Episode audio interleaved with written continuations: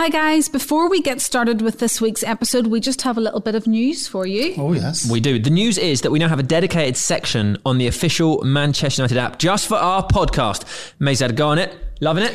Yes, loving it. We know what you're thinking. Why should I move my favourite podcast app all the way over to a new app? Well, two reasons. Reason one is that you will get the podcast a whole 24 hours earlier. I think that's a really good reason. That's 24 hours earlier than everywhere else. And you can be first in line to hear every new episode. Yeah, and reason number two is it allows us to bring you so much more than just the episode. So if we talk about goals, you'll be able to see the goals within the app, and you'll also see associated articles, and something a lot of people have requested, you'll be able to watch more episodes of the podcast all in one place, which to me seems sensational.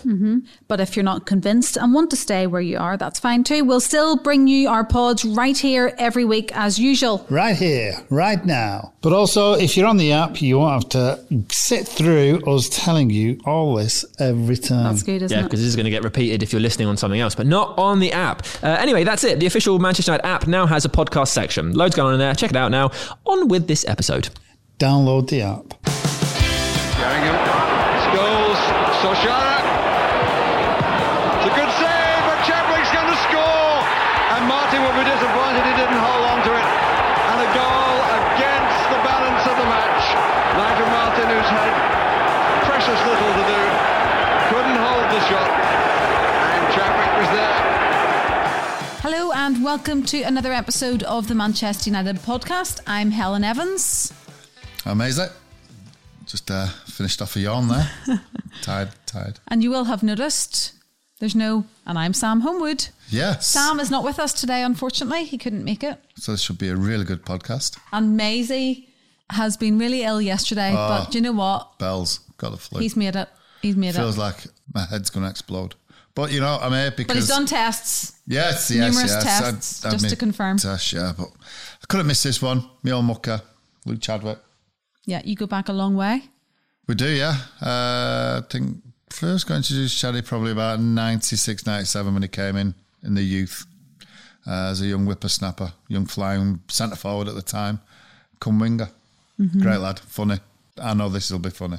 I guarantee it'll be funny. You do always say that whenever you mention him. Yeah. And uh, yeah, I always refer to the Burnley bus with his uh, two bottles of WKD. Yeah, you've told that story quite a few times and mentioned his clothing quite a few times. Well, his gear's not changed. Yeah, he's always uh, probably one of the worst Must have been that year group because you always say that to John O'Shea too. Yeah, well, yeah. And I, I think they must have, I don't know, modelled himself on Pally, or something like that. But Who? yeah. Oh. Big Is it. Pele? Pally, yeah. I know. But no, great lad. And Did had a great spend- career after Manchester United. Absolutely, yeah. Yeah. Numerous clubs. And um, One of which you did come across each other as well. at Burnley, yeah. yeah. I took him under my wing there. I was I was club captain there. Took him under my That wing. beggars belief that you took someone under your wing. In what terms? I just looked after him, you know. Yeah. A- Any any hassle, I looked after him, as you do. Senior pro, young pup coming in, look after him. Well, we've wanted to get Luke on the podcast for quite a while, so here he is. The Chad's Master General, Luke Chadwick. Luke Chadwick, welcome to the Manchester United podcast. Thank you for having me. A bit of a podcast veteran. Is that true? I've been on a few. I've to been be looking fair. through a few podcasts. I searched in Luke Chadwick and I was like, oh, Luke's done quite a few podcasts, but not ours. No, no, save the best till last. Save It'll be the the best last one I'll last. do, I reckon. But I've really enjo- enjoyed listening to, to the other ones in the stories. But listen, David May wasn't involved in those. No, exactly. Not the same, is it? How are you? Yeah, I'm very well, thanks. Very Good. well indeed. You've come branded today in your football factory clothing. Yeah, That's what you're doing now, isn't it? Yeah, Football Fun Factory. I'm a director of the the company. We're trying to um, director these days, Maisie. So you know, Director. so we're just trying to grow the company. You know, a good opportunity for some free marketing. So I'll put it on for today, just for today. You do know this is just a podcast and not a TV show, so oh, yeah. So I'll, I'll shoot off. Yeah, then. you, you might as well just Yeah, yeah. worn your normal minging gear. You'd have been all right, pal. This is my best gear at the same time as well, so it worked well. It's very difficult to have a conversation with Maisie talking about you when he doesn't mention your gear. Is this something that goes back a long time between you two? Well, and I can't really remember him having decent gear, so Oh, I thought you just said that about everyone. I think it was just me. I thought you just said that about everyone. No, but look, tell us what your day to day job is within the company.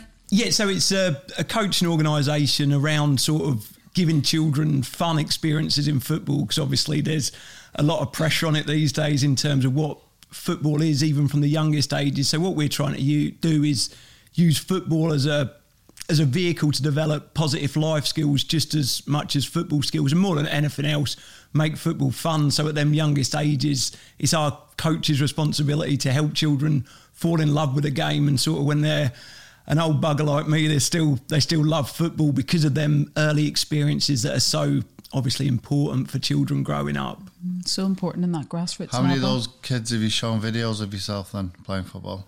No, we want them to fall in love with the game. Oh, So. I've not, I've not Yeah. shown them any videos of myself playing football. No, plenty of you though, mate. Uh, I know your son plays football as well at quite a high level. yeah, so both my kids play for Cambridge. They're involved in the um, academy there. My eldest, he's a goalkeeper, so I don't know where he got that from. And the youngest is a, a centre half. So it worries me a bit with both of them, really, where they got the ability to play for, especially with a centre half sat next to me. I spent a lot of time with in my youth. 16 years. Hmm. And there's a lot of your time, I suppose, spent going around the country watching them too. Yeah, yeah. Obviously, it's a massive commitment for obviously for me and my wife to drive them about. They're getting older now. One's eighteen and one's sixteen. So hopefully they'll move out soon and we won't have to drive them about as much. But it, obviously, there's nothing better than watching your kids do something that they love doing, which has been obviously fantastic. Well, it's a pleasure to have you on the podcast. Uh, I know you and Maisie go back quite a long time. You two Yes. would have met. I'm going to put you on the spot here, but what year would that have been then? So I don't know if Maisie remembers this, but when I first signed for the club as a YTS player, uh, that would have been 1997. I was actually your boot boy. Was you? Yeah, you and Pally. I was in charge of cleaning Yes, you your was, boots. yeah. I remember that now. I'll never forget it because I didn't get much of a Christmas tip off you. That's for That's sure. because you were crap. I was, to be fair. yeah. I remember Pally taking me outside one day and saying, "Look, you got to do it." I said, "I'm coming every morning. My boots aren't clean." I was, I was a useless boot boy and probably didn't deserve. I think you give me twenty quid though, so it. Uh, that's all right. What That, was 20 that in comparison to others, though? I think others were getting hundreds, 150, 200. That's, But sh- that's absolutely shocking. Aye, that, that was between us. we had a discussion. That was it. Took it out of the players' pool. So, what year would that have been then? So oh, that- that, was your YTS, did you say? Yeah, so I would have Yeah. started my first year when I left school. So that would have been 1997, would have been the, the start of my scholarship as, it- as it is mm-hmm. now. Mm-hmm. How did that story begin with United?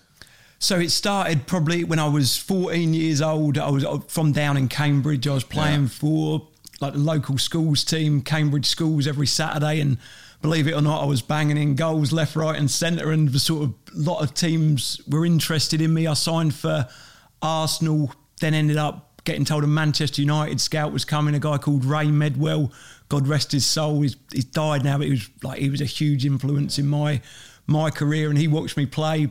We played Essex boys. We lost six one. I scored the one, and obviously saw something he liked. And then from that point on, I was invited up to to Manchester in a a school holiday. Came up, stayed in the Castlefield Hotel during I think it was uh, a February half term, and then from the back of that was asked to to sign for the club. So what happened to Arsenal then? so it caused a bit of a stir. The back then it was completely different how it sort of worked. I was signed on a just a centre of excellence for them, and they weren't the same now as when you sort of had to pay big money to get a player. So it upset Arsenal a bit, and Arsenal was a brilliant football club, but I never, I never really enjoyed going there. I used to have to go training once a week on a Wednesday night, and then play for them on a Sunday morning and it, it was a case of either getting the train to Highbury where we trained. There was like an indoor area there, or my mum or dad would drive me up, and I just didn't really enjoy it. A couple of times I used to feign a bit of a tummy ache to mum, so I didn't have to go. But the second I went up to United, and the reason I didn't enjoy, it, I was such a sort of a quiet, shy, timid little boy. Like so, my mum always said I'm socially inept back then. Maybe a little bit still now, but I used to. I didn't like mixing with other people. I was just comfortable in my own sort of peer group, playing with my mates and that sort of thing. But when I come up to Man United, and I was like, United was a team I followed, and they were the, like the team back then. It was a team that all the young kids went to. And when the second I went up there, I just fell in love with the place. How you were treated, it was incredible, really. Like everyone seemed so happy to see you there. Everyone was so happy to be there. The enthusiasm, sort of what the whole environment was, was incredible. And from the second I got up there to spend that week with them, I was desperate to do well enough that the club had then signed me on a on a schoolboy form. So it was um, like an inc- wonderful experience coming here as a schoolboy. Where did your love of football originate from then? So the, my love of football when I was like little, I used to play in my garden when I was four, five, six, and running around my brother, my dad. When I really fell in love with it was probably about the age of six or seven when me dad took me to a game at the Abbey Stadium to watch Cambridge United play and just being so close to the action, the smell of the turf, hearing the crowd shouting, it was like from then it was a drug and I was just addicted to the game. I couldn't get enough of it. I was playing all the time. I was always nagging my parents to take me back to Cambridge and that's probably where the real love affair sort of yeah, began. Yeah, yeah, definitely. Is definitely. that the team that your dad had followed? No, so my dad's actually from Bury, and he moved oh, right. back. So he was a Bury fan, but Cambridge was just the local club, really. So just it was a, the closest one to go to, and then it sort of coincided with Cambridge starting to do really well. And then it with them winning every week, it sort of fell in love with football and with Cambridge United at the same time. Really, was you always the best in your team? or was the other lads around you similar standard, or did you just shine? When when I first started playing, when I started playing, I was eight years old playing for an under nine team, and what I was was freakishly fast yeah. compared to my peers and the people I grew up with. So back then, I'm sure you were the same. Eight, nine years old, we were playing on an eleven-a-side pitch with full size goals. And I used to be the striker, stand up front. The team used to whack the ball bounce over the top of the defenders and I'd just chase after it. Little goalkeeper wouldn't come out down his line, just dribble it right up to him and tap it in. And it was probably the the fact that I was so fast and I scored so many goals that gave me the belief and the confidence yeah, yeah. to then practice more and do more than everyone else. So it got to a point where I was in like the South Cambridge little village where I, it's not a really a, a hotbed of gifted football players. So yeah. I was like a long way ahead of people in my area, which was for me as a person was good for me, I think, because it gave me so much confidence to yeah, then carry on developing. Mm-hmm. Who were the teams when you came, who were the players in that squad? Can you remember as a schoolboy or maybe first year apprentice? So it would have been, I remember very well coming up here the day that I signed schoolboys forms, come to Old Trafford and we went in my whole family come up. We went in the gaffer's office before the game to sign the forms, got pictures with him.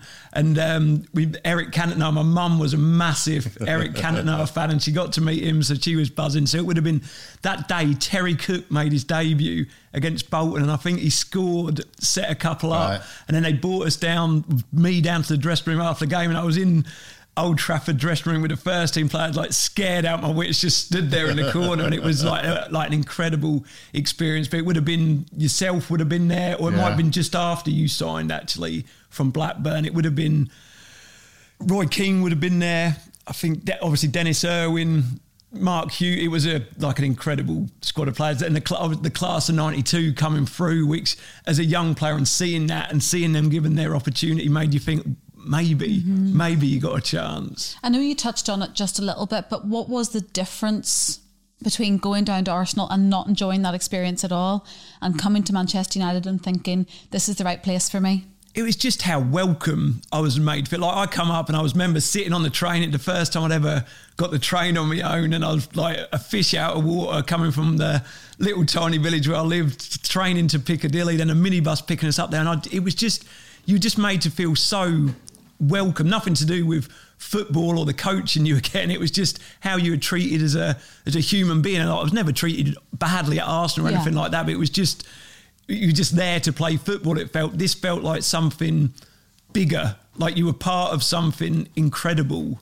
And I suppose, as you said, Luke, as well, when you do see the class of 92 coming through, the young lads, you probably think this is the right place for me. I can really achieve here. Yeah, and like it's and you feel part of it because like even if you were there and you see the young players and obviously you're getting coached by the coaches that coach them players and you see the success and the impact that they're having on the team. I think everyone, every football club needs that. If you're a academy player or a youth team player, you need to see other players that you, that you look up to coming mm through to make you you think this is possible because otherwise mm it can be, particularly at the the biggest football club in the world, you can be thinking, I've got no chance here. Hmm. But you see the players that have done it, and it gives you a massive belief that you might have that opportunity.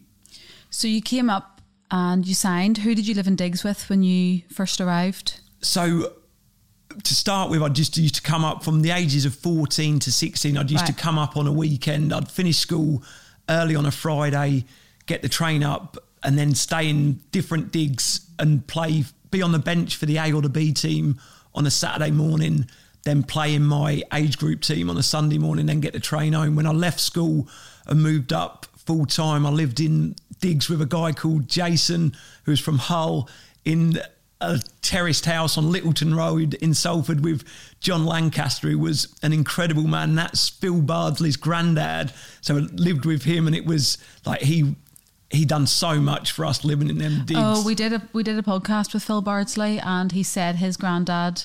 Well, you were the apple of his eye. Yeah, he did. He did certainly liked me. He said I was a good boy. You see, I used to behave myself. I'd be in at the right time every time. But he was like, what a guy he was. Like he'd, he'd, he'd enjoy a drink. He'd go up to I think Phil's dad run the working men's club, and he'd take me and Jace up there sometimes, and I'd be sort of buying me my first beer, and I'd be nursing that beer for about two hours and still not get through it. But he was like, what a guy he was. It was like an incredible. And I'm sure you're just like them two years as an apprentice in football is just something that memories that last a lifetime, aren't they? Well, I'm, I was the same. I had to move from Blackburn, uh, sorry, from Manchester to Blackburn for two years, and it's. I mean, going to Blackburn is a little bit different from coming from Cambridge up to Manchester. You're still not in your own environment, though, are you? No, no, but I, I, had, I had trouble with my first digs. They were an absolute nightmare. And then once it settled down, it was, it was like home from home. And I think that's so so important for any kid that's leaving home to be in the right environment because you know it's, it's important. You're only 16 year old and it's daunting at times. It Oh, is. you definitely. I think and you are still a you're still Still a a kid, kid, at 16, yeah. And I think that's Yeah. again where United got it so right in terms of finding them people that they trusted to put the young players into digs with, knowing that they're in a like a brilliant environment when they finish training and they're back in digs. Obviously, you spend so much time there, particularly in that first year where you've gone full time and your your body's in turmoil Yeah. because you you're not used to playing football every day. So it was um, yeah wonderful two years that I spent in Littleton Road in Salford, which was a complete opposite to the little village where I lived in Cambridge, but a, like a brilliant experience. You mentioned there how you were very shy uh, before that. Did you kind of come out of your shell a little bit in your those two years? yeah, I was really comfortable in my own like group, my youth team group. I was always still a bit probably scared's the wrong word, but like I'd even like look at the floor when I walked past the, the first team players and always felt a bit out of my depth. What what am I doing here? But it's people like him, like massive characters like Maisie who sort of make you feel part of it. I remember being injured once and like, I'd never speak to any first team, but Maisie taking the time to speak to me and like just to to have that, even him. Like Do you know what? Somebody else told me a story the other day. Adam Sadler. Do you remember him? yeah, sad, yeah. He said Maisie won't remember this, but there was one time he was walking home with another YTS in the rain, and you peeled over and gave them a lift, and they thought this was like the best thing ever because you were first team player at the time. Tell you what, Maisie, you're a good egg, aren't you? Oh, not bad, not bad. Yeah, wait till the podcast goes on. I'll tell a few more stories. and it might, I think we should just stop the podcast next. stop while you're winning. He was in your team then. so Shazy, John O'Shea would have been like the the one out of my team that really had a like a wonderful career here. He came probably about four or five weeks after I mm. started because they had different exam times in Ireland where he finished that off. Year above would have been Wes. Wes was a year above. Richie Wellens, who was a great Yeah. player. Year below was Webber, Danny Webber, mm-hmm. like was probably the pick of that group below. So it was um, obviously all the players there. Were, Yeah. It is a, a brilliant Some environment. talent though, isn't it? Mm-hmm. Still Dave some Healy as well. Dave Healy was a, Yeah. he was a year above. Like he was just a unbelievable finisher. One of the best Yeah, I've. I've ever He seen. was. Who was your coach then? So when in my first year, it was Eric Eric Harrison done the, the coaching, and then he retired. So into my second year, it was Neil Bailey and Dave Williams were the were the youth team coaches, and again, like really. Eric sort of put the fear of God into us. It, it probably helped me my early time there, being so quiet. So I didn't wind him up or anything. I'd just go in every day and just work as hard as I possibly could, and he obviously liked that with all the players. So just the fact that I worked hard, and that's the bare minimum here. Like when you're at Man United, you've got to put a shift in every day, and then the rest will follow. Obviously, the talent that they perceive or believe that you've got. So yeah, I remember playing a game with Eric. We were playing Marine. We, for some reason, Marine out Liverpool. We were in the B team league, and I, I was playing. Used to play as a striker, but he put me out wide. And it, out of possession, he wanted me to tuck in, but I didn't really know what he meant because I'm not playing that position. I was still there, and I could just um, sort of hear in my ear. And he was talking to the other coach there, and I just remember him saying, "Is he effing thick or what?" And I thought, but he was like an incredible, like what a coach he was, and yeah. but obviously different in terms of when during the schoolboy years it was like really nice, as it were. When you go to full time, there's things that um, you're made aware of in no uncertain terms because you then you need to learn quickly if you want to get to where the other players have got to. How special that you were part of the last year group that Eric Harrison actually had here as well. Yeah, incredible. Like, like to think of the staff that I was lucky enough to be a part of and the players that I played with. It, is, it sort of beggars belief now in terms of when I think back to them times. It seems a lifetime ago, but at the same time, only yesterday. There's so some of the memories are so sort of clear and vivid, and obviously to have to have played under Sir Alex, to have been coached by Eric is an incredible thing for me mm-hmm. to be able to say. Mm-hmm. Did you have talks with Sir Alex Ferguson during those times? when I came up for the trial the first time at 14 and I played the week, like trained for a week. And then the last day we had a game against Nottingham Forest at Littleton Road. Played that. Sir Alex come in the dressing room and introduce, and, and that was the, the genius of the man. The fact that he'd take the time to do mm. that. He just ran and knew about every single trialist, every single schoolboy player. And I got taken, done well in the game, but didn't know if I was going to get offered a contract or a year or school of excellence forms or whatever. And then we were all the guys that were in the hotel got took to the airport or the train station to go home. And my mum picked me up from the sort of the village station where I lived and turned around and said to me in the car that Alex Ferguson had phoned her up that afternoon to ask if I could sign for the club. And I thought, she's taking a pic. Like she's, that didn't really happen. But then, like, I saw the look on her face, and it was true. So that was the first. The fact that he'd Sir Alex had phoned up my mum to ask if I'd sign. Like there was only obviously one club I was going to sign for, but then you understand later it weren't just me he'd do that for. It, it was yeah. all the players that he'd take that effort for, and that sort of first involvement with him already. I wanted to run through a brick wall. I wanted to impress him more than anything else in the world. So that was uh, the first involvement. I think as a scholar you knew when he was in a bad mood because that's when he'd te- check the jobs that we had to do at the end. So we'd have to clean the dressing room and he'd sort of wipe his finger. There was a bit of dust there. We'd be there for another two hours, sort of scrubbing and cleaning. But it was um, the sort of life lessons you learned during that time as a scholar were as important as the as the football lessons. Really, obviously, a lot of the team doesn't get a contract at the end of it, but the sort of the morals and values that they're brought up with mean so much that they can go and be successfuls in other in other walks of life other than football. So yeah, it was um, obviously with the likes of Eric and Sir Alex, standards were driven incredibly high both on and off the pitch, which was again like worth its weight in gold for a young man growing up. Do you ever implement that into what you do now with your kids coaching? I think it's what I found at Man United. It was always about the player it weren't obviously the tactical stuff was driven in, but it was how you are as a player, how hard you work, what you're like off the pitch and on the pitch. And that's what when I'm coached at a high like in a academy environment, I always tried to to make it about the player. But what we're doing now with a football fun factory is is just what I remember as a schoolboy at United when I wanted to play for Man United because it was so much fun when I went up there and played and I enjoyed it so much. So it's just trying encouraging kids of all levels to just love it first, yeah, yeah. and then whatever happens, happens, sort of thing. No discipline then. No discipline. No. Oh no. No, just a free for all. Absolute like free for all. Yeah, yeah. Especially them five, six year olds. You've talked about those two years as a YTS. Tell us then about the next step.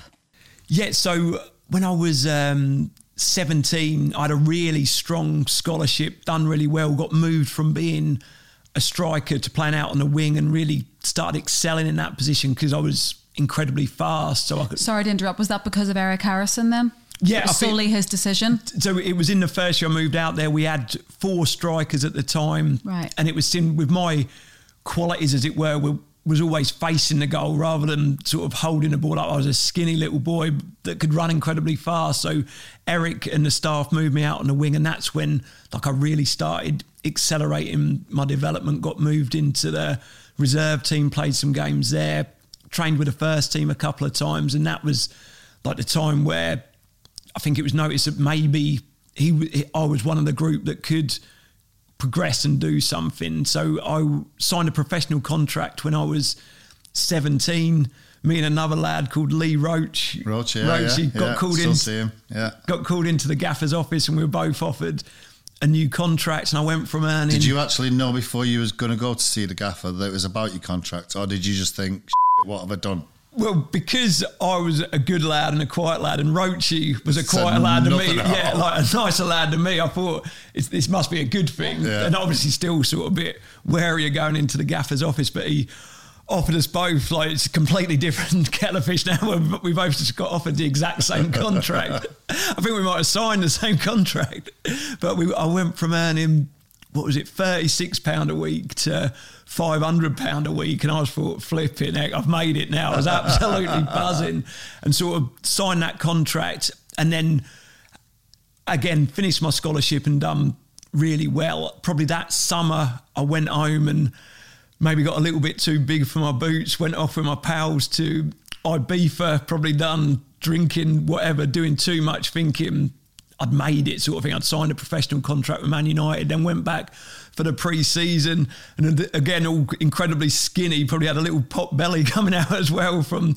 sort of living my life wrong during that summer, and had a real poor start to that season, and didn't progress how the club I think probably would have seen me to progress. So then I was sent on loan to Royal Antwerp in Belgium which really was the, probably the making of me of a player to go and have my first experience playing first team football, playing in front of a crowd every week, and I absolutely loved it there. The atmosphere was sort of typical European. There'd be smoke bombs going off and that sort of thing. I just I loved playing in front of a crowd, and that when I came back from there, I was sort of thrown straight into the the first team squad and in and around it from then then really mm-hmm. How long was your loan period at Antwerp? So I went. time. I went in the January and played for the whole season, and we were in sort of the Belgian second division, and we won the league and got promoted to their Premier Division. And then I went back out there the next season for probably two months before getting called back and going into sort of the, the United squad, as it were. Did you go with Shazy? So Shazy would have gone after me. After Shazy you. would have been probably the next one to go Yeah. after I went. I was out there with Kirk Hilton and George Clegg, two other boys of my age, and we was out there, and that was again a brilliant life experience, along with being a brilliant football experience as well. But obviously, you always wanted to be back here. It was it was strange really because when I went out to Antwerp, I was thinking like maybe I'm not going to get a chance at United, and I started playing first team football there, and like and I was doing really well. Fans were singing my name. I'd never had that before, and it, it just felt so good. And when I was called back, I was actually gutted because I thought I was getting called back to just go back in the reserve team Right. squad because I'd been away for so long. So I was actually really disappointed to go back. Then sort of two days of being back, I was in the squad and played against Watford in a League Cup game. Played well in that game, and then from then on for that season, I was like in the squad for the first team every week, which I probably wasn't expecting really. Mm-hmm. What was it like making your debut for United? So I actually made my debut before I went to Antwerp because when the gaffer played the young lads in the League ah, Cup, right, so we yeah. played at, at Aston Villa, and we got it was a real young team. I think it he, me, Dave Healy, Richie Wellens, probably a couple of others made their debut. Shazy may have made his debut Yeah. in that game, and we played a real strong. Aston Villa team, we got beat 3 0. I remember absolutely buzzing on the pitch because Dion Dublin started for Villa and he was like one of my heroes Cambridge, growing yeah, up of from his yeah. Cambridge days. Yeah. And then after the game, like the- obviously the gaffer was sort of saying, it's not good enough. We've got a young team, but we don't come here and get beat 3 0. And like, although obviously was gutted that we lost, I don't know if I was trying to hide it, but I probably had a massive grin on my face because I just played for Man United, in a first team game. So that was my debut. And then I went off to Antwerp. When I came back, my Premier League debut was against Middlesbrough here at Old Trafford. And we were winning 1 0. And I came on with about two minutes to go. I think I had the ball twice in that two minutes that I was on. Probably overran it twice because I was so excited trying to run through. Everyone got tackled. But I remember coming off the pitch and I, I remember walking down the tunnel after and Roy Keane walked past me and sort of tapped me on the shoulder and went, well done. And I thought, I don't know if he was like taking a picture. I've only played two minutes, but it was like just being on the pitch. And I, like, I probably had a grin. I went away after that with straight away with England under 21s. But I just remember thinking, oh, I can't believe this. I've just played Yeah. in the Premier League for Man United, albeit for two minutes, but it was um, like something I'll never, never forget. Were you still there, Maysie? Yeah, yeah. Played with Chaddy many, many times. Yeah. Did you play in that game? Did it end up one 0 Yeah, finished one might have nil. done, yeah. You did say you had a few stories about Maysie, but uh, keep them clean. Did Maysie help you settle in? I know you said he was a big character, but people like that are sometimes what people need in the changing room to break the ice, for example. Yeah, like Maysie, like is people like Maysie are worth their weight in gold in terms of that character that you need, and particularly for us young lads who obviously are a bit starstruck playing with the, like these best players in the world, and there's people like Maysie, Nicky Butt, Ryan Giggs that sort of really make you feel welcome in that dressing room, in that environment. What do you remember about Luke whenever he first came, Maysie? Well, obviously he's a, a, a raw talent, but how quick he was. I don't think there's many players quicker than quicker than you over 50, 60 yards, just so quick. And I think it, Bex would have been in front of you, wouldn't it? Bex and Giggsy on the left, would it? Yeah, so it weren't. Um, I mean, I should have done better. I should have got both of them out of the team. Really, Well, you should have yeah, yeah. But no, just uh, just a, a young kid that full of enthusiasm, and I thought, you know, whenever he came into the first team, he's shown that enthusiasm. And for any young kid coming in, and I'll say this for any kid going into football, any team, if you show your fight and desire and you know your will to win, half the team are already behind you. Mm. It's when you come in thinking, oh, "I've made it now, and this is me. I'm done. I'm Luke Chadwick. I'm you know going to be Man United's number seven for the next twenty years." They then players tend to fall by the wayside. But with Chaddy, he had an attitude that shone through more than a lot of players that weren't necessarily probably as good as Chaddy, but you know they they always fell by the wayside and fair play to him. You know he had a successful career, although not fully at Manchester United, but go on and do what he did. It just goes what what great character he is. So he outpaced you a few times on the training pitch. He's just kicked me. There's no way of outpacing him. No chance. He never got past me. I was it. I warned him. You got past me again. That's it. trying to let me go. I kept passing it. You did. Uh, I did listen to an interview which you did, and you said you had a problem with your hips, and you think that might have affected your speed. Is that right? Yeah, like the reason I was at Man United was because I could run so fast. Like that was my ability was I could run as fast with the ball as without it. I could sort of beat players, and without that, I probably didn't develop enough of my game. Other than that, like obviously Bex could drop in, get it off the centre half, and ping a sixty-yard ball to break someone down. Giggsy was so comfortable coming inside and playing there. I was sort of a one trick pony might be a bit harsh, but I do more or less the same thing every time I got it. And had an issue with my hips, and which it resulted in surgery. And it's when I came back from that surgery, I noticed, and obviously the powers that be noticed pretty, pretty quickly that I didn't probably have that extra. I lost a little bit of that, and without that, I didn't certainly didn't have enough. I had enough to have a career in professional football, but not enough other than that to sustain a career at like the world's biggest club or a, a top top Premier League club. And that's the manager was completely honest with me and pulled me and said, look. You're not going to have a without that pace. You're not going to have a career here, and it's going to be real tough for you to have a career at the top level, which is obviously hard to hear, but at the same time, because he'd built up that much respect that you had in him, you appreciate that that honesty as well. And it, it again, it wasn't heartbreaking to me. It was I was still excited to see what was there. All I ever wanted to do was was be a professional footballer, and I consider myself incredibly privileged to have been that, albeit not spending my career at the the top top of the game. What year was that then that you had, and what was the problem with your hips? So that would have been the year after I sort of so the 2000 2001 season where I was in and around the squad. It was the year after where the sort Ah, of the right, okay, problem yeah. started doing it. It was an issue with the bone rubbing against the bone, so they had to cut a bit of tendon or that sort of thing. I mean, I weren't listening that carefully when they said it. I remember just lying, going to sleep on a surgeon's chair and sort of waking up. Obviously, done all the rehab, but then it was never, never the same as I was before. But which isn't an excuse. There was other things I could have done. I could have developed my game more and been effective in other ways, but probably was so reliant on the attacking defenders and running at them one v one. You did have some highlights, though, didn't you? For United, scoring at Leeds. Oh yeah, oh, some incredible. To obviously score my first goal against Bradford when I came on at half time. Yeah. Beck's part sent me through. I scored with my left foot, which is a bit of a collector's item. Obviously, scoring against Leeds. To this day, I can't believe Nigel Martyn, one of the top Premier League goalkeeper, and Ollie's had a real poor shot. How he dropped it, I'll never know, but I'll be forever grateful for him. That was in the right place at the right time to tap that in.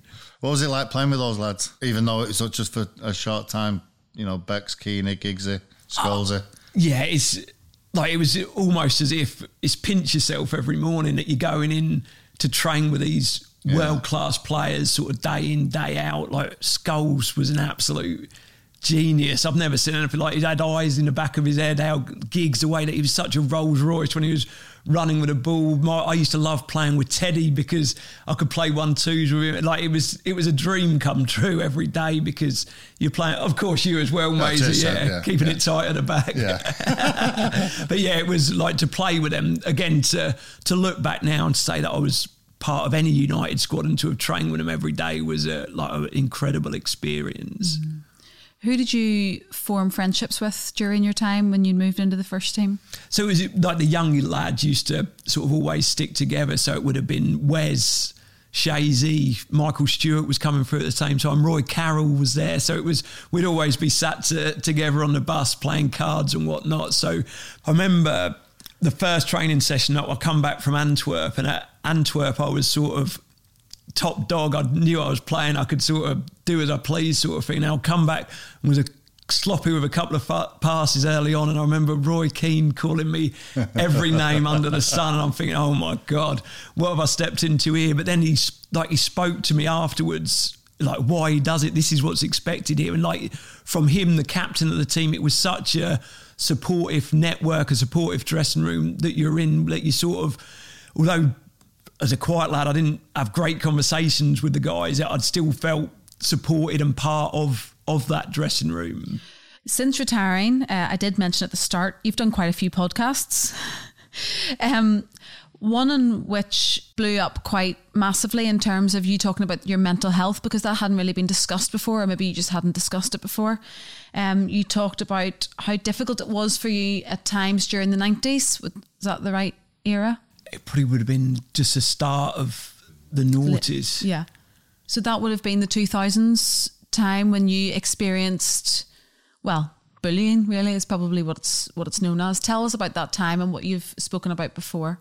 Yeah, I think like I was quite new during the lockdown period this year. I was quite new to social media with the Football Fun Factory. Got set up on that and we had a Twitter profile, and everything I put on there was just terrible, terrible banter, really. And I wanted to put like say something that like meant something. Like obviously it was a tough time for everyone, and spoke about when I was at United and I went through the times of sort of getting fun poked at me on TV and that sort of thing because of my appearance. And I never ever spoke about it back then. And it was just sort of trying to say, when you are experiencing tough times, the best avenue is to talk about it and open up, something that I wasn't able to do. So what it alluded to was obviously when I broke into United team, and I, I never, for me, it was always about football. I never really wanted to be famous. I just wanted to to play football, and it, obviously playing for Man United, the microscope's under you massively, and I.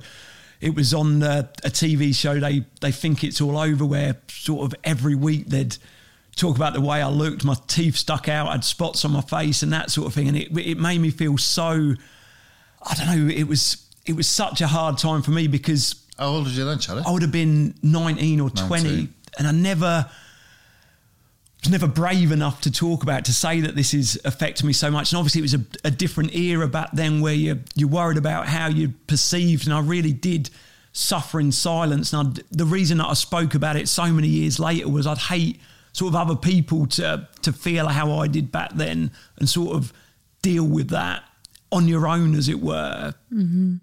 Were you not able to speak to your girlfriend at the time or anything about I was it? I was so embarrassed for myself, for her even as well, that I just I'd always just shut it away. And if anyone said anything about it, I'd say, "Oh no, it's fine. It's like I don't, I'm not bothered about it." When in reality, I was, and it was it weren't on the pitch because on the pitch was always the freedom where I'd love just running about playing football, but off the pitch it really affected me in terms of I was obsessed by it. Obsessed if I went out the house that people would laugh at me or someone would shout something to me across the street. In reality, I was probably making it a bigger deal than what it is. But I think that's what what happens when you're you're not prepared to to talk about. And although it don't get me wrong, it's incredibly hard for anyone to talk about their mental health, let alone a a 19 year old boy who's has no idea of what sort of he's got into here. But in my head, perhaps this is it. This is what being a professional footballer is all about, and you've just got to put up with it. But like looking back now, one thing I should have done was to open up and speak to to people about it. But even then, you think, who would you have spoken to at the time? As a 19 year old, you're so, uh, you're not sure of yourself, are you, at that age? Oh no, exact no, and like it was. Like and people probably there's probably people at the club like in the youth team would say like have a laugh about it and I'd just laugh along mm-hmm. with it and that sort of thing. There'd probably be someone who'd say, You're right about that? And I'd just say, It's fine. Like, don't get me wrong, I didn't expect anything from the club. Like if I would have spoke to the club, I'm Yeah. hundred percent sure I would have got full support, but I just wasn't confident enough in myself to talk about it, which I don't think any other 18, 19 year old boy would have done when you're talking about your personal appearance because in your mind it's something that happens in the school ground, which something you should be able to laugh off. But in my, I was so defenseless to it. There was nothing in my head that I could do about it. And I was just so desperate and desperate for it to stop. But it just went on week after week after week. So it was um, like a real challenging time for me. It's a horrible time, isn't it? It's so different nowadays. and I'm sure you're glad to see that too when you look at young players and think hopefully they won't go through the same experience as what I went through because people do talk more and that is from people like you speaking up. Yeah, and I think it, there is avenues now, and it is. I mean, when we were growing up, you're a bit older than me, but Yeah. when we were growing up, like mental health, it wasn't even spoke about. If you moan about something, it's it's seen, it's pull yourself together, get on with it, sort of thing. Now there is such more opportunity and avenue to deal with it, but at the same time, it's still just as hard, uh, in my mind, to talk about it, and takes real sort of bravery and real emotional intelligence to to talk about it yourself. But I think in terms of back then you wouldn't talk about it, but there was no social media back then. Like now the the players get all sorts on the social media and that sort of thing. So there's still challenges to overcome as there always will be. But the the improvement in terms of avenue to help with mental health is getting better all the time, but there's still so much that needs to be done to help not just football players but life in Life general, in general, really. yeah. Would you say that period has st- still scars you really? No, I think not really. I You think now I- that you've spoken about it, it's been a big weight off your shoulders? Yeah, I mean, I think I've spoken about it in the, like not pu- in the public domain, but I think it was something that I'd got over, sort of thing, in terms of moving away from Man United and just being a bit more relaxed, more confident in myself. So I don't. It's not something I look back on now and think I wish that hadn't happened because everything that's happened in in all our journeys has happened for a reason, and we've been able to to learn from the tough times as well as the good times. So it's it's something that I probably shouldn't have had to deal with but unfortunately did. And but because I've dealt with it, I think it's probably made me a better person and the person that I am today. A reminder as well, we say it all the time in this podcast, Maysie, don't we? That footballers are just human beings and people are very quick to forget that. And although there wasn't social media back then and people talk more about mental health, social media sometimes makes that very difficult for players nowadays too, because people can just say whatever they want on there. Maybe it's not on national television, but at the end of the day, footballers are human beings. Without a doubt, yeah. And I think what social media does allow people to do for the fans who maybe see when we were playing back then just players as robots really Yeah. you never hear from or anything apart from a TV interview. Now you've got that opportunity to show your true self, and but obviously there's massive negatives from it as well. I think in my case, the fact that it was on national TV, don't get me wrong, I'd have got nothing against them people. and I'm sure if they knew, I'd like to think if they knew how it was making me feel at the time, that they wouldn't have done it. So it's there's obviously pros and cons to everything that's put in the, the public domain, but it's um, it like the, the main message that I was always trying to get, and I don't I don't consider myself a big star or someone that people listen to, but I think the more Oh, well, that you've we got you've got a voice on one of the biggest platforms in the world.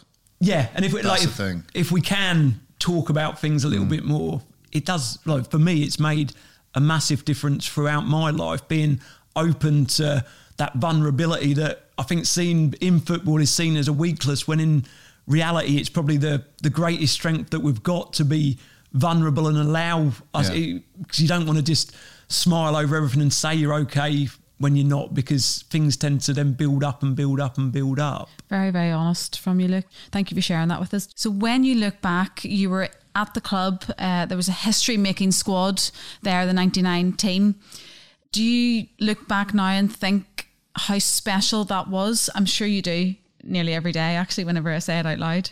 Yeah, like to have been in and around it at that time. To be a youth team player at that time, it must have been so exciting. Yeah, and it was we um we all went to the FA Cup final. Obviously, when the the club ple- beat Newcastle, then th- th- that's about what Manchester United's all about. Then every member of staff at the club was flown out on chartered flights to Barcelona to watch the game and meal put on for us. And I remember just being there and. Like we was behind the goal that end where Teddy then Ole scored the winner and it was like it's obviously makes the hairs on your back of your neck stand up today, and then Maysie leading the celebrations at the end. Was you one of the was you one of the lads who went out for a beer in Barcelona? so we So went out. because we had Shades on a few weeks ago and he spilt the beans already. So Yeah, so we there was like must have been about fifteen buses with United staff. We all went to a restaurant down by the the quayside or wherever it is, had our dinner. Then we went and had a like a quick beer before getting the bus back. And when we came back to the buses, our bus had gone. So there's no way there. So we ended up getting absolutely steaming. Ended up on the underground in Barcelona, like all the lads jumping up and down. It was organised chaos. And I thought I'd lost my ticket and I couldn't find it anywhere. And one of the lads had nicked it. I thought I was going to be stood outside. but yeah, it was so, certainly a memory that I'll I'll never forget. It was- I think I was hungover by the time we were sat on the flight coming home later that night. Obviously, then going into the following year, you were part of that squad, more or less. I know you made the trip down to it, but you were part of and in around that squad. Did you realize what they had was so special? Like, what was it about that squad looking in? it was like it was so into every day in training. Like the training was harder than the games. Like it was everyone wanted to to win. Everyone wanted to excel. Everyone wanted to work hard. And when you've got a group of people all doing that, it's like it makes it special. It's a, a special environment. And like I, every day, I'd be exhausted from just being in and around it and trying to strive and keep at the levels of these players that I'm training and playing with. Chaddy, you mentioned about training and stuff like that. Was there any occasions when um, you actually missed training? I believe you did. Oh yeah, he's setting me up, setting me up for a fall here. isn't Well, uh, you know, it's just the lads previous on the podcast has mentioned it, and just thought we get your version of it. Yeah, so how the story goes, I was in Belgium the year before, and that was the year that Big Brother started.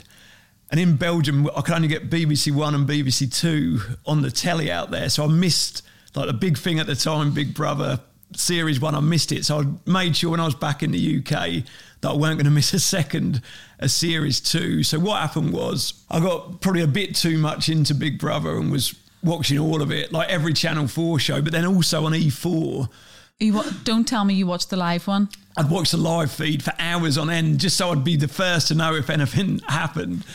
Don't look at me like that. It's so I'm what? So I've got It's, it's, actually on mute as well, though, isn't it? no. It goes on mute if they're saying something that Ah, they shouldn't okay, be saying. So, so like if you're lucky, you'll hear them snoring while they're sleeping. And Oh, that's great. That's brilliant. So I got in, like I've got quite an addictive personality, and I was just addicted to watching it. So I was probably a little flat in Sale I was living in, big telly that I bought with some of my bonuses from the United games, and I was just enjoying Big Brother. And I, I think I was just watching the live feed, and it probably got to about three in the morning. Probably no one had said anything for about two hours, but I was just waiting for that moment for someone to say something. I've obviously fallen asleep. My missus was um, working at Manchester Airport, working shifts, and she come home at ten thirty in the morning the next day, and woke me up. And I was like, "What?" She went, "Luke, what are you doing? Shouldn't you a bit training?" And I've just like looked at my watch all the time. That it's ten foot training. You needed to be in for Yeah. like half nine, and my heart just sank. I thought, what have I done? Big Brother's really cost me here. And I absolutely shit. I didn't have a clue what to do. So what, what I've done, and I'm still ashamed of it to this day. I phoned my mum back in Cambridge and said to her, I don't, they're going to sack me. I've missed training because I'm watching Big Brother. I don't know what to do. So I took my mum, phoned Carrington, like Kathy on the desk at Carrington, and said, I told her to say, phone up and say Haley's had an accident. And I've taken her to the hospital. Again, I'm ashamed I said this. And I said, nothing serious, just say that it's an accident. So Haley is your girlfriend Haley's my girl, yeah. wife now, yes. Haley's my girl. So then she phones me back and says, "Yeah, I've told her." Said said like they sounded really worried. Like, I hope Haley gets better soon. I said, "Oh, thank God." But so I've gone in the next morning, made sure I didn't watch Big Brother, went in at the right time, turned around that corridor to go to the dressing room. First person I see is a gaffer. Like he's never even down there. I can't believe like he's there. And I made like made eye contact, and he's like he's looked at me with concern in his face, saying how is she? I mean, oh my god, I've got, I've gone too deep again here. I've got, and I've said to him, I said, it's, she had a full gaffer. I said, I said, it's her wrist. I went, it's all right though. I go, it's not broken. and I've got, like, I'm thinking. So then, because I, digging absolutely, hole? oh, the hole's getting Had you deeper. not and thought about this scenario before you went into training? Oh, I'm just trying to save myself. so you're literally just thinking on the I spot. I don't think like I don't think anyone's going to ask me. Like I think it's just going to get brushed under the carpet and that. But then the first person I've seen the gaffer and the gaffer said it. So then because I'm absolutely I can't even drive. I'm 20, 21 years old. I'm not even past my driving test. So Haley, my wife, has to take me everywhere I go, and she always goes. To the games, so she can take me home after. So and she goes in the players' lounge after. So I've for the next like three or four weeks, I've made her wear a Tubigrip on her arm. So if if anyone quizzes, and we've got the story like all together saying like she slipped in the kitchen, like there was wet, so like I'd spilt a cup of tea. She didn't know we've got the, we've gone so deep into the story. So yeah, that was um, obviously not something I'm extremely proud of. Had anyone ever asked her after that in the players' lounge? I mean, I've just gone too. I'm worried so much, and I've got her worried as well. She's like, "Look, I forgot the Tubigrip, so we're gonna have to turn around. We need to get it." So then she'd keep the Tubigrip in her handbag. So when we got to Old Trafford, she'd just pull it on. Yeah, it was uh, bad times, worrying, worrying times. The, the one thing I remember saying to went, "It's all right." So it's not broken.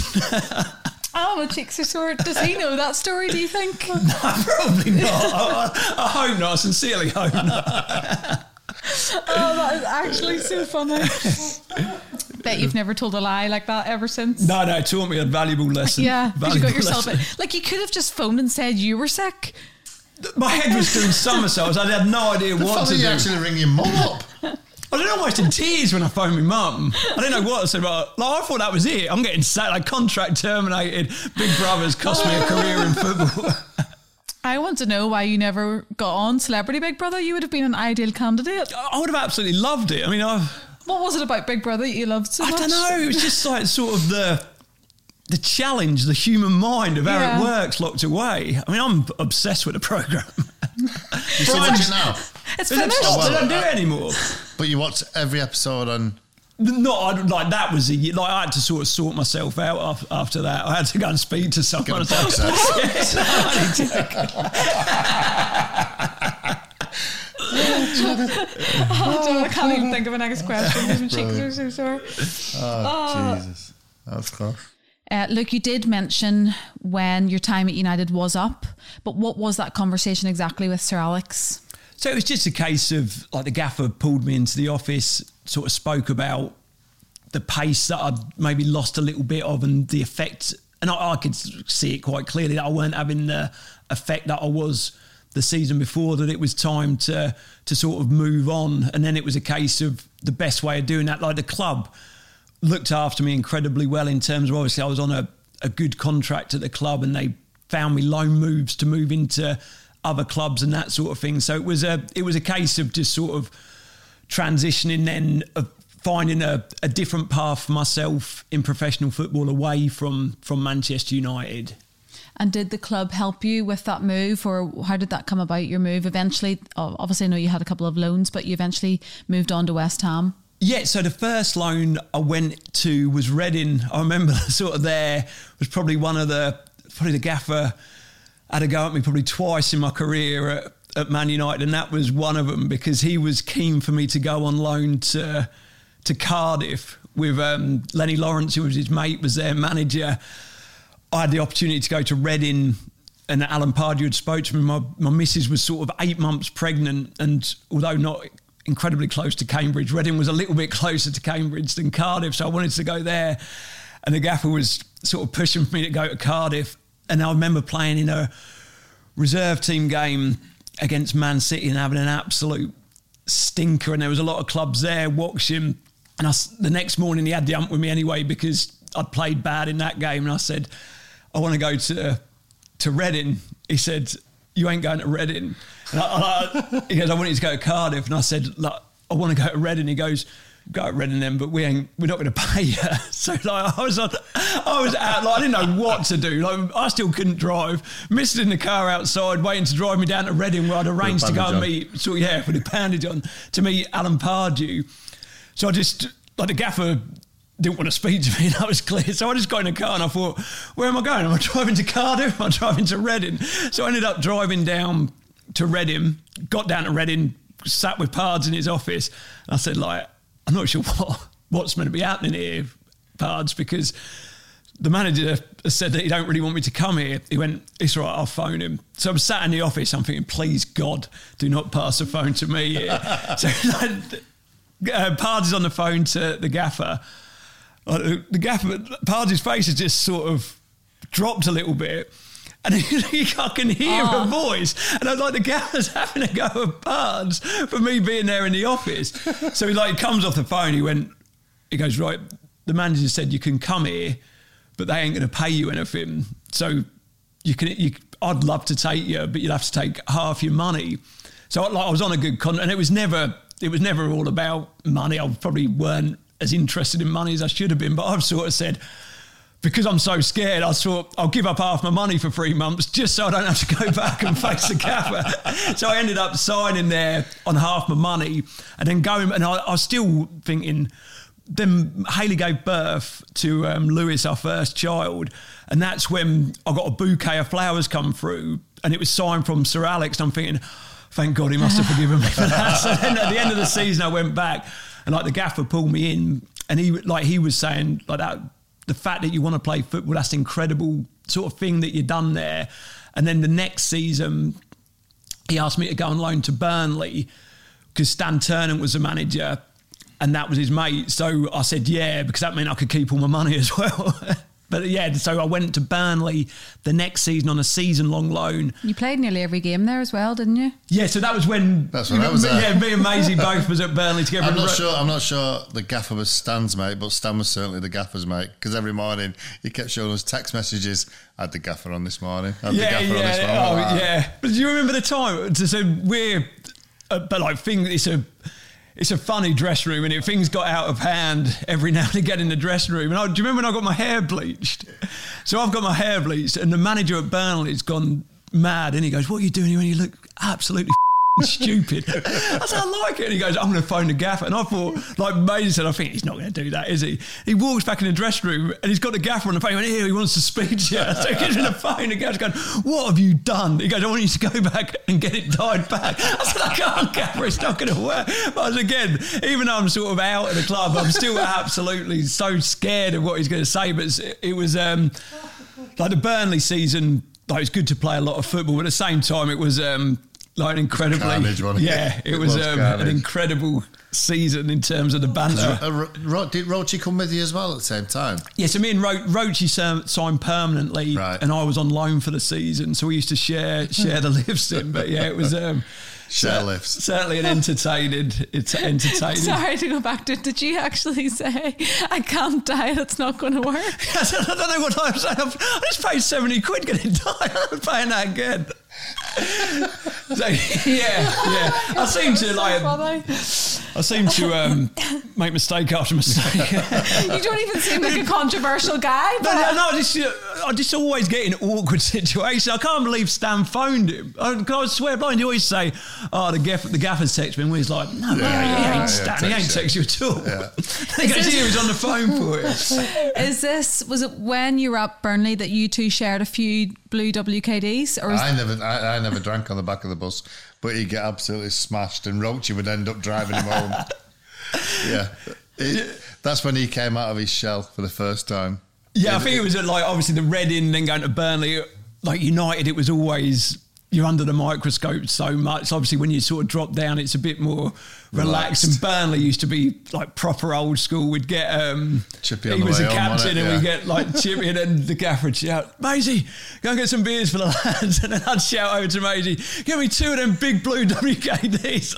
And we sat at the bus, at the back of the bus, getting absolutely. we played um, Crystal Palace, and I was like steaming it at the back of the bus, and Stan and Sam, the, like the managers there, and I didn't play. And I was saying, "Gaffer, why don't I play today?" And he's like, "The gaffer, what? What's he drinking there? Meths."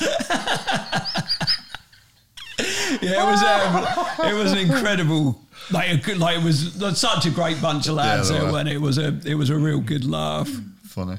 Oh, that's so funny. So, when that loan period was over, did you come back to United just, I suppose, to say goodbye, that kind of thing, rather than thinking you were coming back? Yeah, so I still like had a year left on my contract, so I came back pre-season. Ended up actually going to America on tour because a lot of the players had been at the World Cup or the Euros or something like that, so they were shorter players. So I went there, and then it was while I was in America that I, um, the offer came through to go to West Ham. So as soon as I got back from that trip to America, I was down to West Ham. What was that like? Yeah, it was good. It was good for me because obviously we, was, we were still in Manchester. We'd had Lewis, our eldest, so then we we moved back to Cambridge, lived with my mum. Like it was great, obviously for the little and Yeah. growing up to be with us and to be back around sort of family and friends. And then I'd travel into West Ham, and it was a like it was a good a good place to be. Was in a championship. Ended up getting Who was the manager then? so that was Pardew, Alan Pardew Right, again. okay. So Pardew got when he left Reading, he got the West Ham job. So it was him that took me there as well, and obviously good to, to be that he knew me. And he was So I on was- full wages then. yeah, yeah, I was on full wages for it. So mind you, they didn't pay me that much. Should have asked for more in hindsight.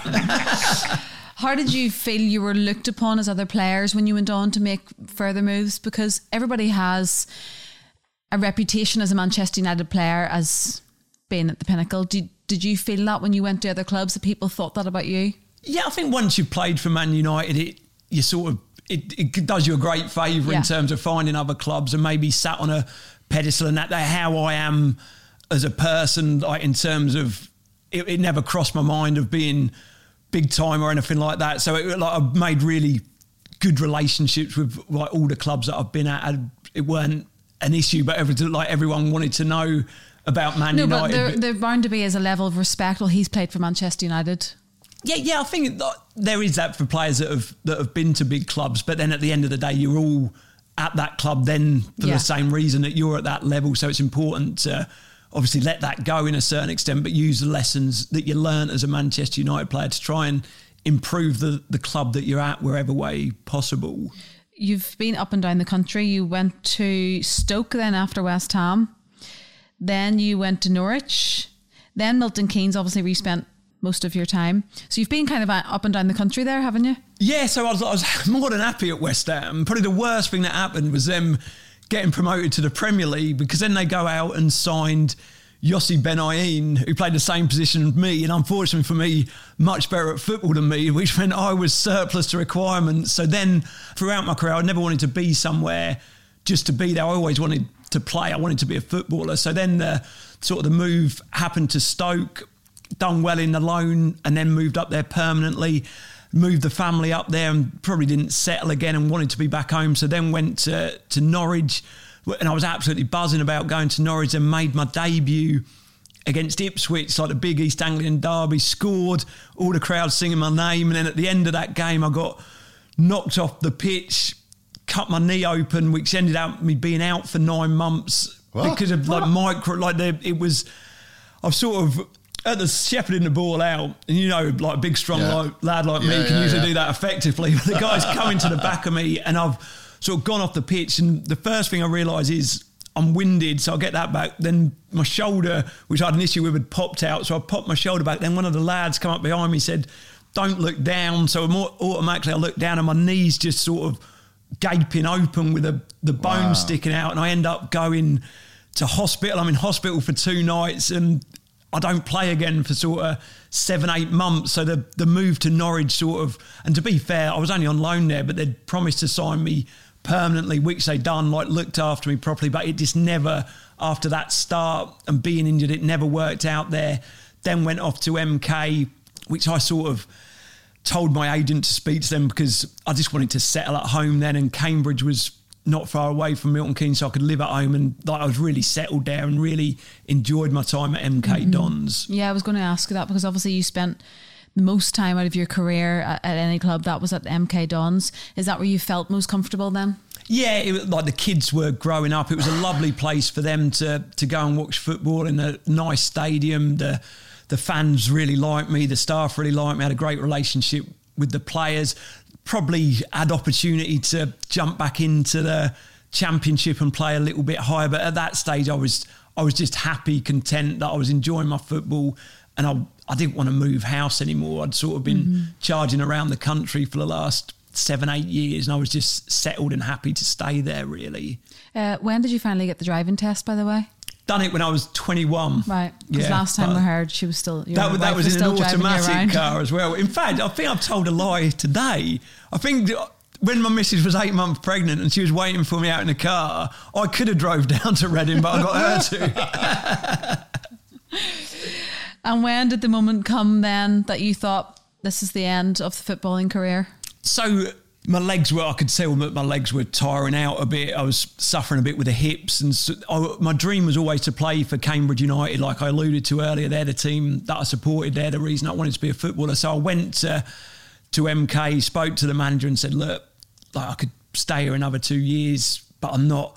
I'm not at my best. This is this is my dream. This is what I've always wanted to do. And to be fair, they respected that. I'd done well for them, and they looked after me. So then the move to Cambridge came about, where I sort of ended my career and had the opportunity to to live out that dream, that fantasy as a young boy of playing at the Abbey Stadium, where it all started, the love of football. So it was a, like a nice a nice way to end my football playing career. Was there any aspirations of coaching at that stage? What did you think you wanted to do? Now, n- never any aspirations to coach. I weren't like I always used to be one of them that couldn't stand that side of it. It was I didn't know what to do, and like a lot of players, my career was sort of coming to an end with no How old plan. I would have been thirty four. Therefore, yeah. There was no sort of plan of what I wanted to do. I think in your head as a player, you think I don't want to think about it because I'm going to jinx it, and then it'll end. And it was um, coming to the end at Cambridge. I went down the coaching qualifications, went down that path to put me in a position to to have a job at the end of football because I'd never really thought about what I wanted to do really. Just before we finish, anything else that you lied about back in the day to Sir Alex Ferguson that you want to put straight now? This is your opportunity. No, I'm He not- does. He does watch every podcast. So if you want us to edit that whole story out, I want you to edit everything that I've said about the gaffer then out. just about the um the wrist, what do you call it? Tuba grip. Tubigrip. Yeah. I was the goo. If You've got to keep that in. That's in. Absolutely. Yeah, I'm just thinking now if I said that it was broken and I'd have had to make the plaster of Paris stuff myself and put that over her wrist. Listen, it's been an absolute Sounds pleasure. We've brilliant. wanted to have. In fact, we've tried to get you on a few times, but it's just not really happened. But well, oh, with his busy schedule, innit? Yeah, it's my pleasure. Great to um, see you both. Have a Good to chat. have To see you again, pal. So, Helen, what do you make of that? I said it would be funny. oh my word, my cheeks hurt so much. I don't remember the last time I laughed that much in a podcast. Can no. you? No. Probably, I, I think you'd have to go back probably to Quinton doing the Yes, the London Marathon. One hundred percent. That's how much it made me laugh. But yeah, I knew it'd be funny. He's a he's a top lad. He really is. Did you know that story before about? Not the bandage, no, no, certainly not. But that's we need to come brilliant. up with some sort of name for this story.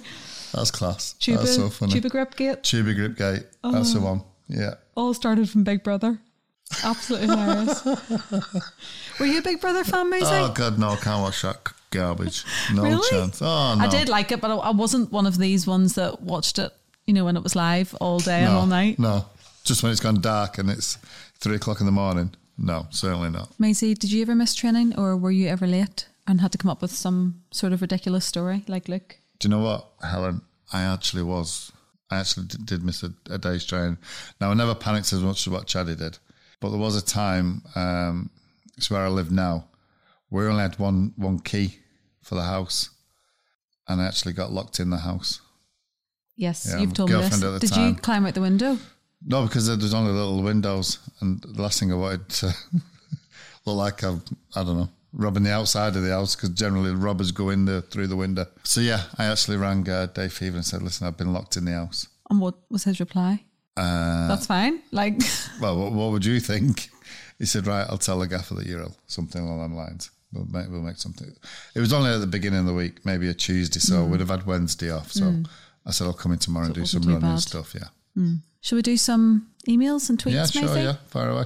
One from Running Richard. He said, A superb podcast with Rio Ferdinand was such a great insight into what was one of our finest centre backs. Uh, all he cared about was winning. He's a forever red. The Robbie Savage story in the tunnel was funny. Great work again. Thank you very much indeed, Richard. You did enjoy that story, didn't you, Mason? Yeah. Uh, Scott Slingsby said, catching up on the podcast, Tim Howard is my new favourite. Came across very well and thoroughly enjoyable. Up next, Giuseppe Rossi. I think you will enjoy that one too. Scott, that's it, guys. Maysie, thank you as always. It's been a pleasure. I hope you feel better guy? soon. Oh, yeah. No, I'm saying to the listeners, guys. All right. Yeah. Um, Maysie, I hope you feel better soon. Thanks, mate. And uh, Get some cold and flu remedies into you. I've just been to Boots, and you can go to different chemists, but um, uh, Boots was the closest one, so I loaded up on uh, cold stuff. Good. Cold and flu stuff. Not cold stuff. Yeah. Got a lo- lovely ice pack now. Thank you very much for listening, guys. If you want to get in touch, you can email us at unitedpodcast at manunited.co.uk. That address is in the notes for this episode if you need it. Also, a reminder that you can watch the box set of all of our episodes on the United Podcast on MUTV. New episodes air there every Friday. Or you can find us on the app as well. Yes. So many, so many places to find us. That's it. Yep. Thank you very much indeed for listening, and we'll see you next week. Bye bye. See you later.